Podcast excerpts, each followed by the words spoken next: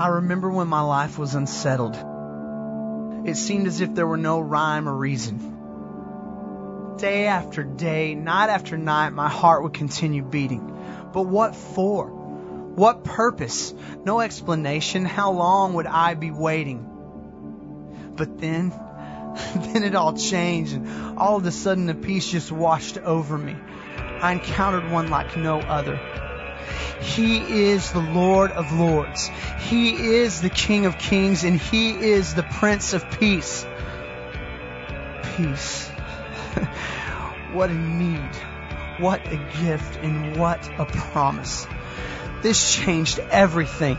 Because you see, this Prince of Peace, He calls me His child. And now I belong in His family. He even calls me his masterpiece, like the Mona Lisa or the Sistine Chapel. I am fearfully and wonderfully made. He tells me that he knows the plans he has for me, plans for good, and not for disaster, but to give me a future and a hope. Now here's the pivot point. I found peace, and it changed everything. And now I have a fire burning within that I can't contain. And do you know what? I don't want to.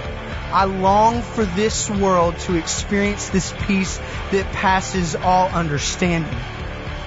When God's people come together, nothing can stop us. We are agents of hope. We are agents of peace. One life at a time, let's band together as a church. You see, we can't hold this peace in when we are called to be peace out.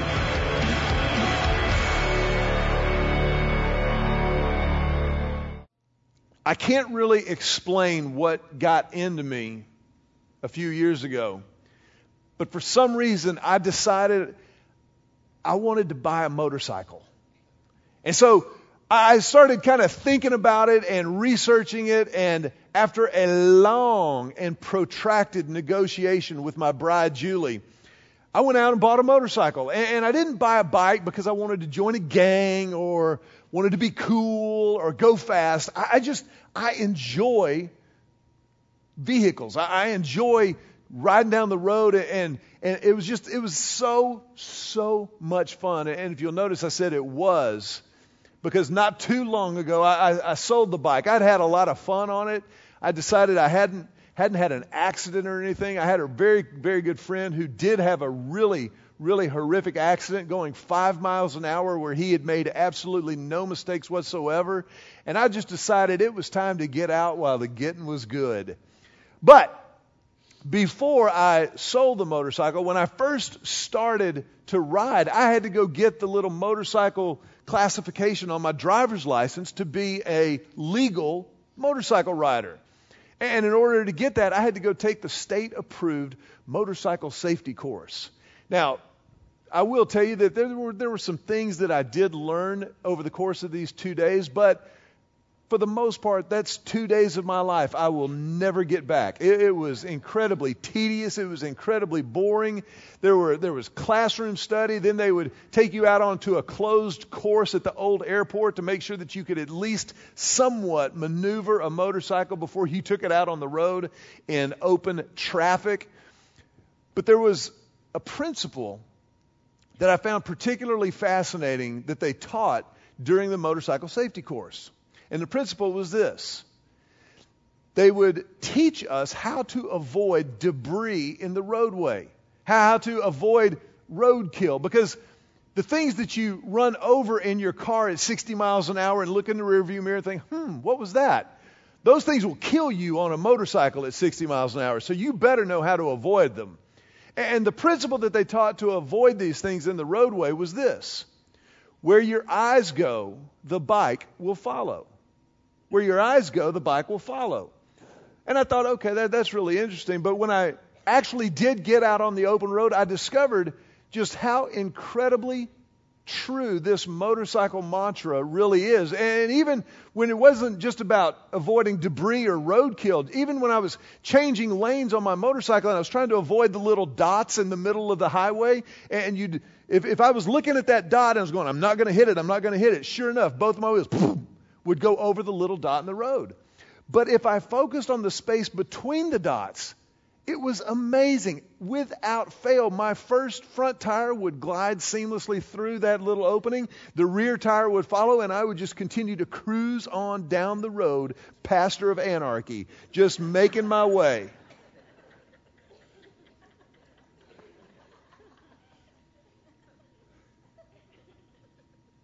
It was fascinating to me how that motorcycle mantra crystallized for me an absolutely immutable law of life. The law is that where our eyes go, our lives will follow. Where our eyes, where our attention, where our hearts go, our lives follow. Last weekend, we kicked off this series, Peace Out, and we discovered the reality that God has created us that Jesus went to the cross and died and rose again so that we could experience, as well as express to other people, the peace of God that surpasses all understanding, the peace that He promises will guard our hearts and our minds in Christ Jesus. And today, we're going to start at the very, very beginning of how that becomes a reality. If you've got your Bibles, I want you to look with me in the New Testament in John chapter 12. Now, as you're looking up John chapter 12, whether it's maybe on your phone or in an actual old school Bible, whatever it might be, John chapter 12, Jesus is teaching again his disciples. Now, the word disciple, it's important to remember what a disciple is. A disciple is a follower. A disciple is a student, but it's not just an academic student.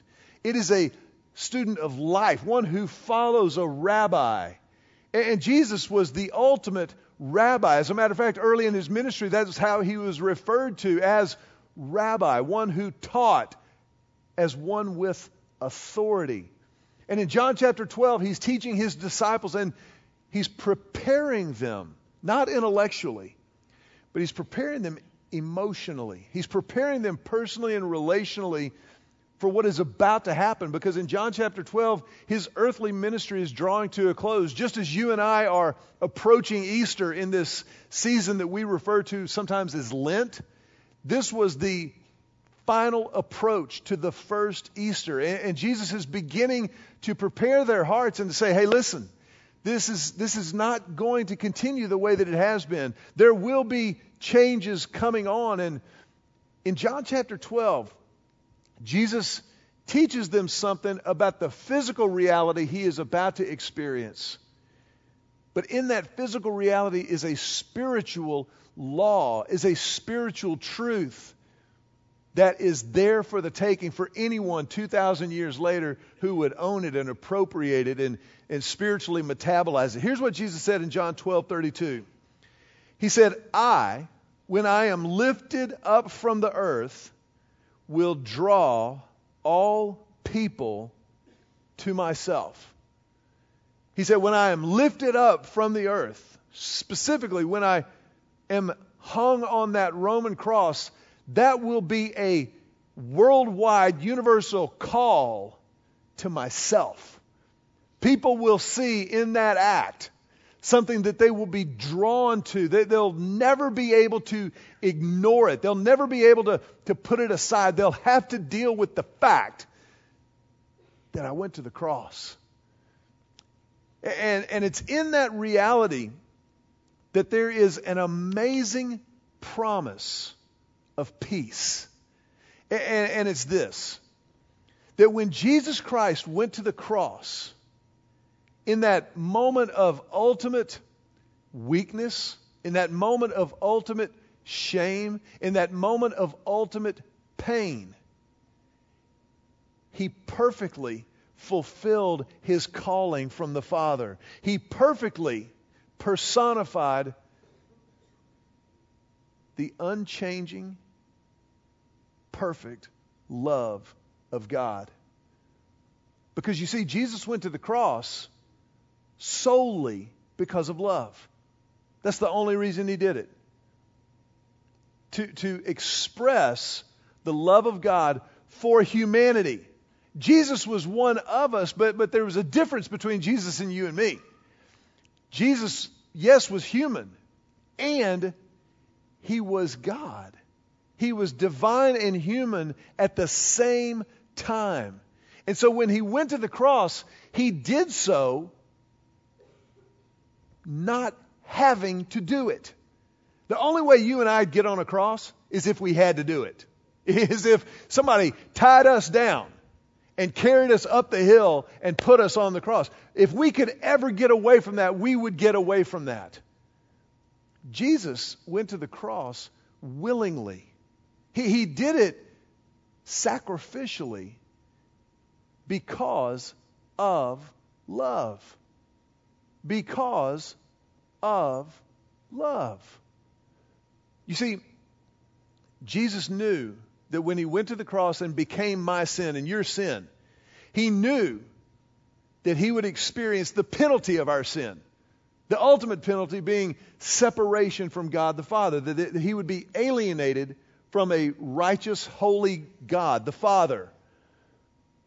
But he did it because of his love for us. When you love somebody, you, you, you show it, you, you do things for them, particularly when the relationship has become estranged, particularly when the relationship, there's distance there. Now, this time of year, today's weather notwithstanding, this is spring break season, isn't it? A lot of people are traveling, college students are out on the mission field. There, there's a lot of things. What? They are. There, there's, there's, a lot, there's a lot of distractions in the world today. But for Julie and me, spring break means that our kids come home, that, that they, they, they come from South Carolina where they're in college, they, they come back to the house. Emily was here this past week. We, we've got a week to recover, and then Joseph comes the following week. But we get really, really fired up when they come home.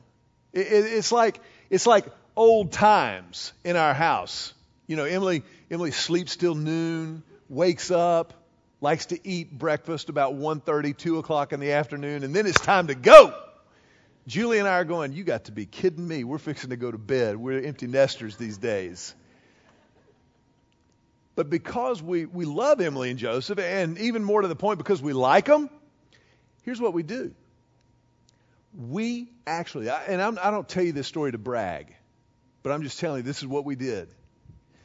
Julie and I, because we're, we're, we love them so much, we actually paid for their plane tickets to come home. We did. We, we didn't make them pay for themselves. We, we said, you know what? We'll pick that up. Y'all, y'all just come on home. I, I know. I, like I said, I'm not bragging. I'm just telling you. Now, the fact of the matter is, if we didn't pay for their plane ticket to come home, they wouldn't come home. They're, they're, they're good kids and they study hard. They don't have two nickels to rub together in college, much less to pay for a flight from the East Coast back to Austin, the center of the known universe. It's not gonna happen. We pay what they can't so that we can be together again. This is Easter. God paid what we can't in order for us to be together again. And Jesus said, if, if when I am lifted up, then I will draw people to me. We will be reunited in that act of the crucifixion and the resurrection. And because of that, the core response has to be worship. The core response is to come to God and worship Him, to lift Him up. Worship is the absolute key to peace. Worship is the key to peace. To remember what Jesus did on the cross and then to respond to what he did on the cross is the key to experiencing the peace of God that passes all understanding. Before we can ever share it with somebody else, we've got to experience it ourselves. And I want to just mention to you three triggers for worship. Three triggers for worship because worship is one of those things that if you've been around church at all, you, have heard the word. But, but it's really important that, that, it's, that it's a part of our spiritual muscle memory, that it's a part of our faith life and journey with God, that, that worship is a part of who we are. The, the first, I, think the first trigger for worship is awareness. It is just to be aware of what God has done for us. To be aware of what Jesus did when he was lifted up on the cross. Psalm 98:1 says, "Sing to the Lord a new song. Sing to the Lord a new song, for he has done marvelous things. His right hand and his holy arm, holy arm have worked salvation for him." God worked salvation. God commissioned Jesus to that cross. God's power raised Christ from the dead because you and I could not pay the price to be reunited with God. We, we couldn't do enough good things to get to God, so God got to us. And when you come into that kind of an awareness, uh, the first thing you've got to do is worship God. you're just kind of like, whoa, look at what he did for me and how desperately I needed that done for me because I couldn't do it for myself. There's this, this awareness of what God has done. I, I think a lot of times our worship is hindered by familiarity. Our, our worship can be hindered by familiarity that, that we get so used to the idea, maybe of going to church or the fact that we maybe have been a follower of Christ for years and years, decades and decades, and we lose that freshness and the awareness of salvation. We, man, if you wake up every morning, morning by morning, new mercies I see, new evidence of God's grace. I take the time to consider and I, I roll around in that awareness, that's, that's going to trigger worship. The second trigger for worship is awe, just a, a sense of wonder. Wow. Awe. Awe is a lost art in our world today. And I think, especially for those of us who call Austin home, you know, I think one of the great things about living in this town is also one of the great challenges. This is a cool town. It's, it's a cool place. Matter of fact, tell your neighbor right now with spring break passion and enthusiasm, you're cool.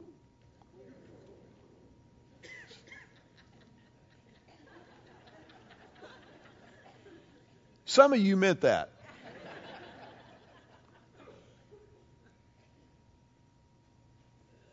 But but when it comes to when it comes to an awareness of who God is and what He's done,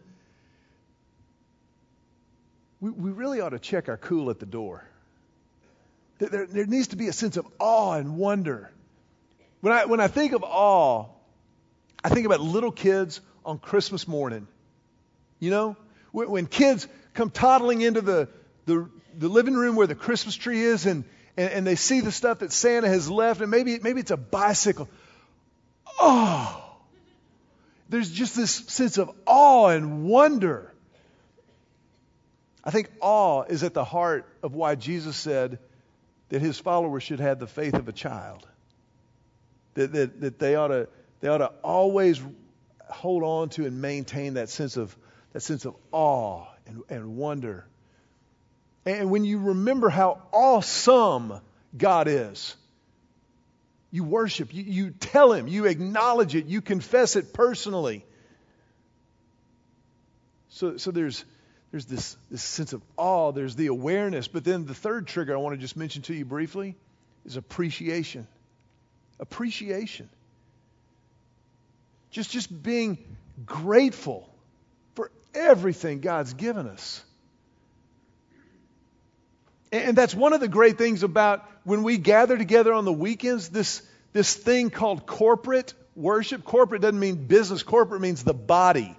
It, it means collective. It means community. It means coming together. Collective worship. When, when we let that worship fly, we, we let it sing, and there's this, this sense of appreciation of all that God has done, of what we get to be a part of. I, I love scrolling through Instagram on Sunday morning and, and looking at what God is doing in different churches across the city, across our nation, and around the world. I follow a lot of different churches and a lot of different pastors, and they've got different worship styles, they've got different teaching styles, they've got different personalities, they've got different buildings, different facilities, some own, some rent, but it's all the body of Christ. And to get to be a part of that fills me with a sense of appreciation and, and, and, and a sense that, that God's doing something that we could never do. And so we're, we're going to respond in worship. We're going to respond by thanking Him for everything that He's done. I want you to turn to your neighbor right now. And, and like you mean it, like you're proud to be here at 9:30 on Time Change Sunday. Tell your neighbor, put your worship hat on.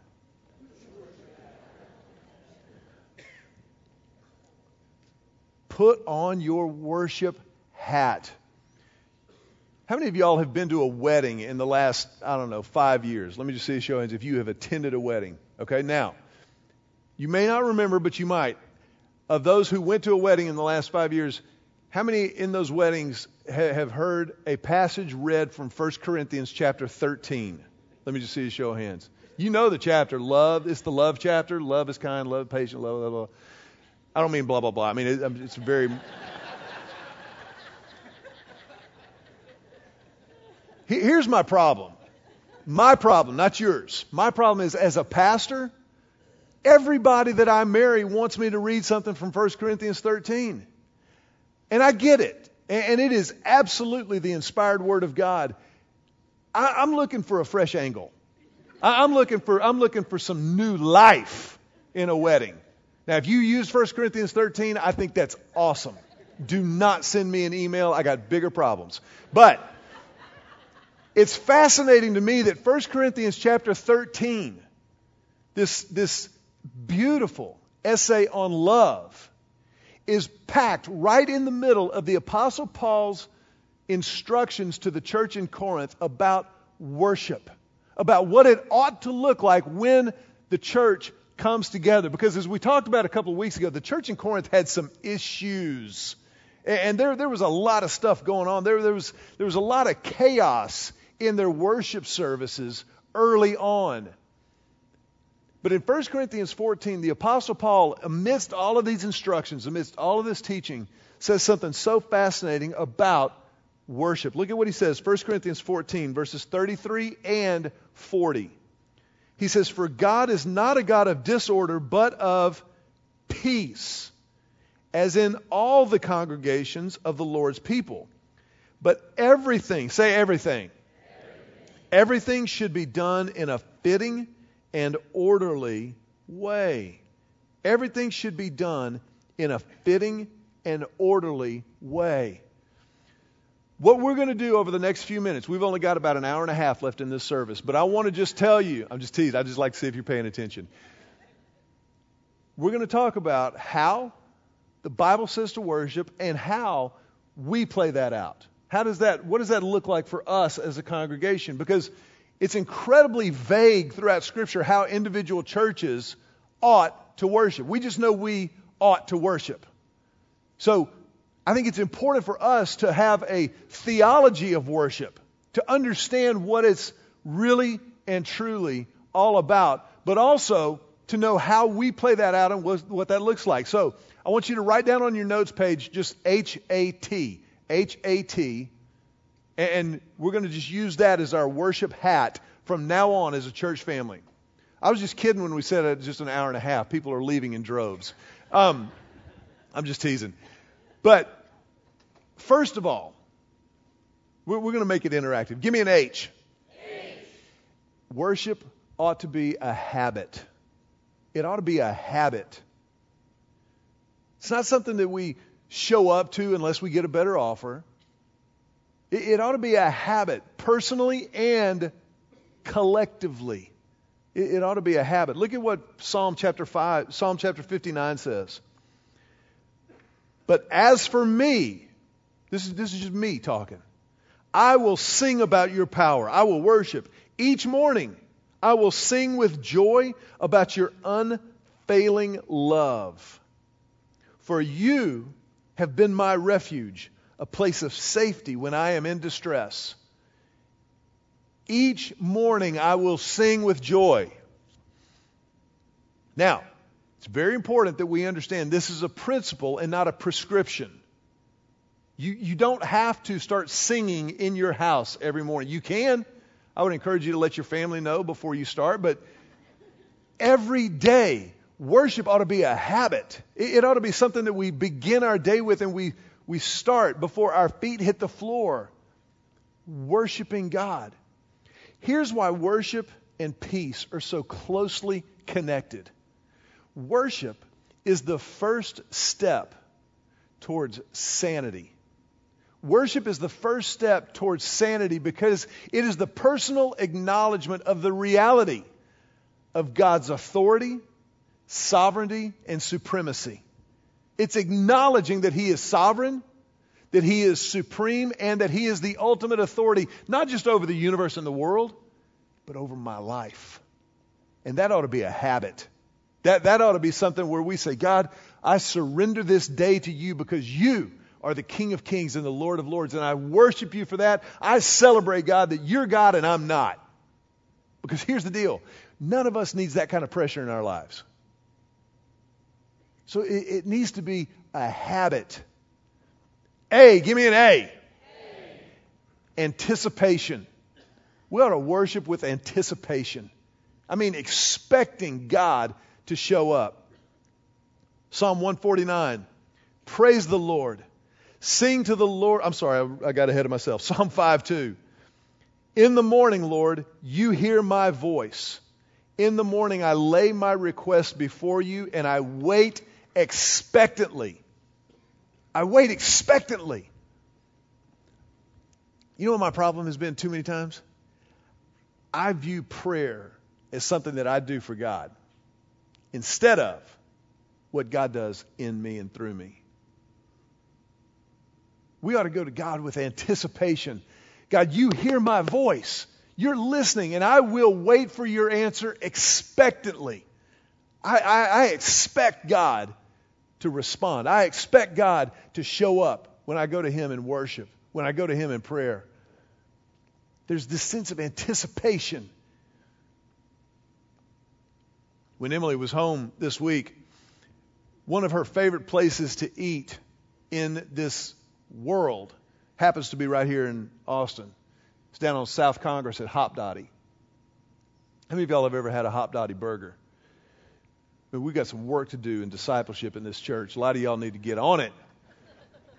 It's, it's an amazing, amazing burger. It really is. But Emily had been talking about going to Hop Hopdoddy for weeks before she got home.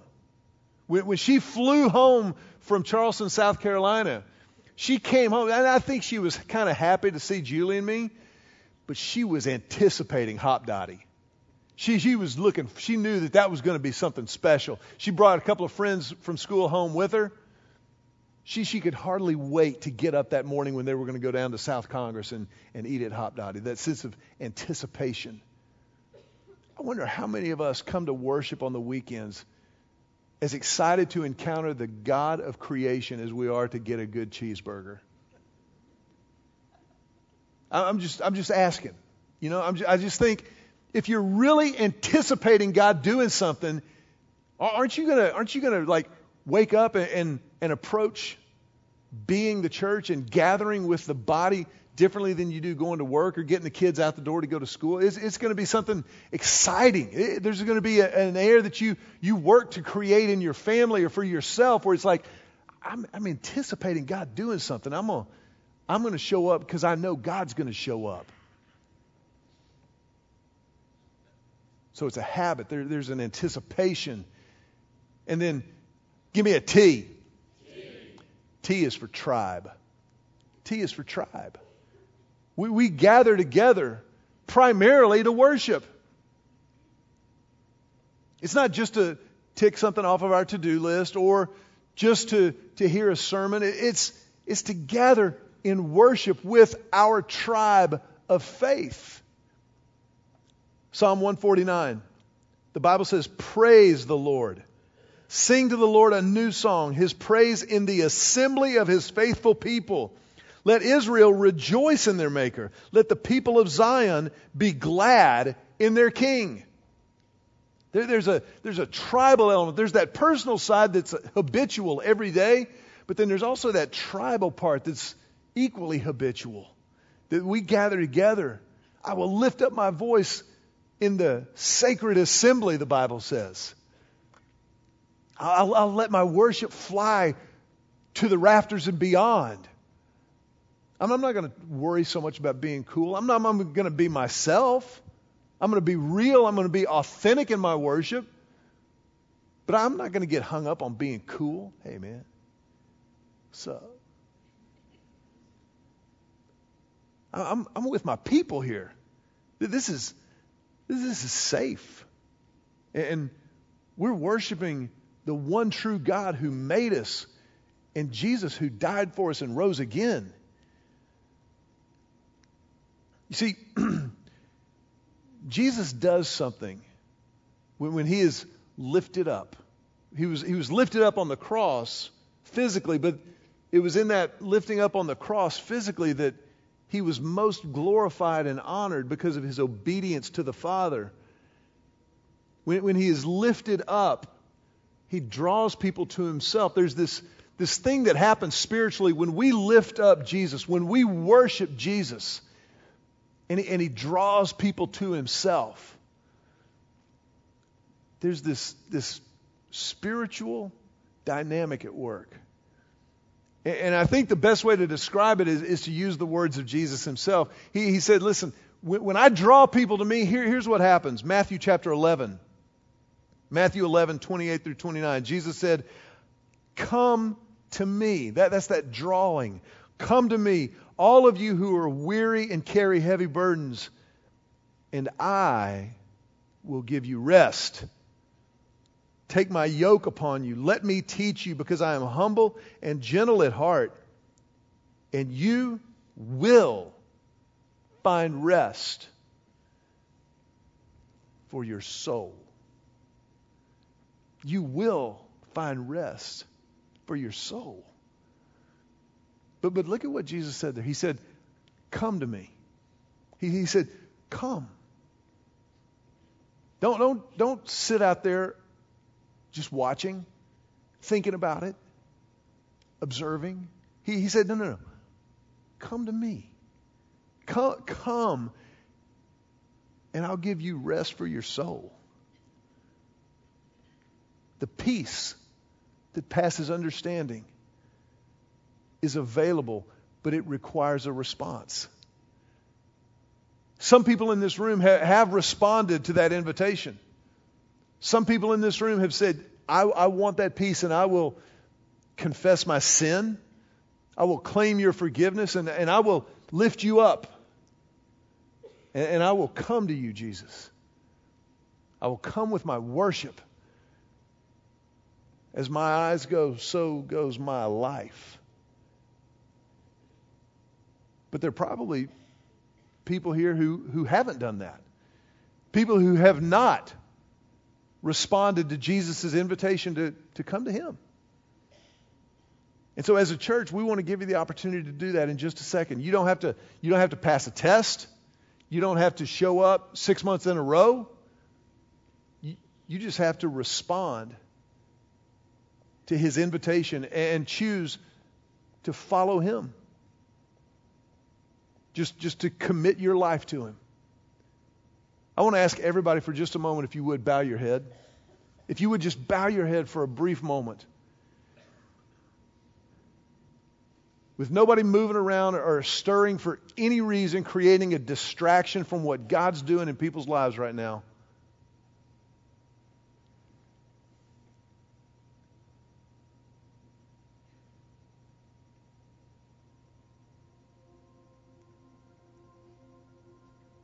If that's you, then I want to invite you to pray right where you're sitting. a prayer of response, a prayer of beginning, a prayer for peace. Just pray right where you are. Just say, silently talk to him. Just say, Jesus, you are the Prince of Peace. And I need you. I confess my sin to you.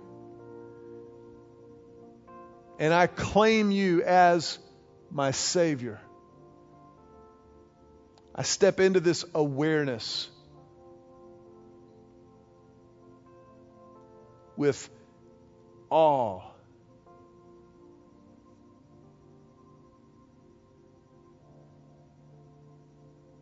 I confess my sin and I claim your forgiveness, and I will follow you from this moment forward. Jesus, I pray this prayer in your name.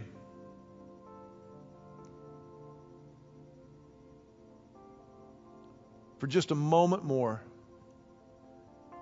I want to ask you to remain with your heads bowed. But if that was your prayer, if you responded to the grace of God, then you need to understand some of your biggest fans are in this room. Because this is the biggest moment of your life, and we honor that and celebrate that.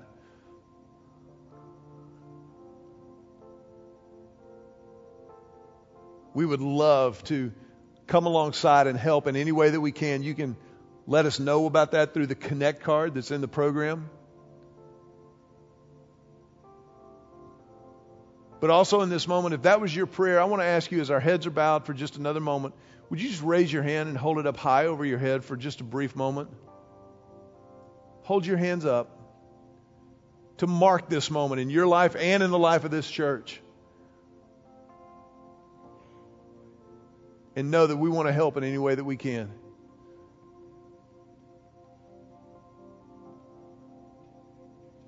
That we honor that and we celebrate it as you put your hands down, we like to put our hands together just to tell you welcome home. Welcome home.